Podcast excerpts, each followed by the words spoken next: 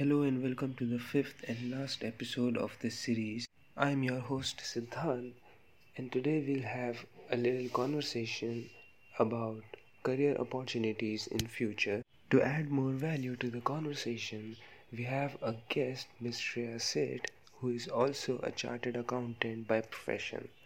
We welcome you to our podcast. So, uh, I'll be starting with a very common question being uh, how did you choose a course like CA? Well, I do not have a very specific answer to the question, but I may say that I was a good performer in terms of marks all through my school days. And in my classes 11th and 12th, I developed some kind of an affinity towards accounting as a subject. Now, this led me choose a course that has accounting not merely in its name but also in its core. Plus, I am a batch 2016 pass out, and Jio Network was launched later in the year, which is very clear that I did not have access to unlimited internet to keep browsing about my interests, available courses, opportunities, etc.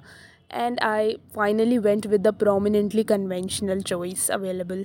In today's fast changing world, people are coming up with new ideas and many new career opportunities are emerging. What do you think about these career opportunities in the coming future? Career opportunities, um, incredibly many, but not just the way we seek right now. With the continuous innovation, advent of technology, artificial intelligence, humans are being replaced every minute. We do not know what jobs would be like or what businesses are likely to be leading the world 10 to 15 years from now. As a human, I just believe in the philosophy of unlearn and relearn. We need to constantly change according to the developments happening around us so that one sustains in the field he or she is working in. That is my personal take on the career opportunities. Yes, I completely agree with you. And considering the mass of students which is emerging for these courses, what changes do you think will these fields have with the changing world?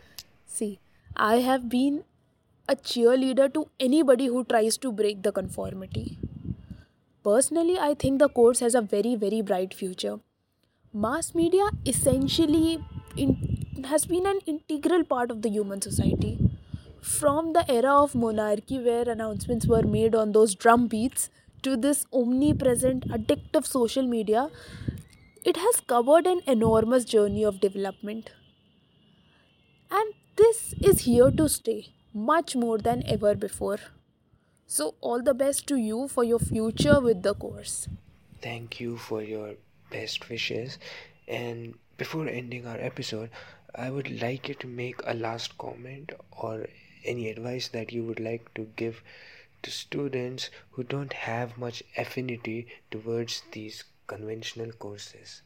Um, I do not like this whole concept of people belonging to established conventional courses like engineers, doctors, CAs, advocates, etc., proffering advices to students who are not much interested in these areas because of an inherent notion that studious means intelligent.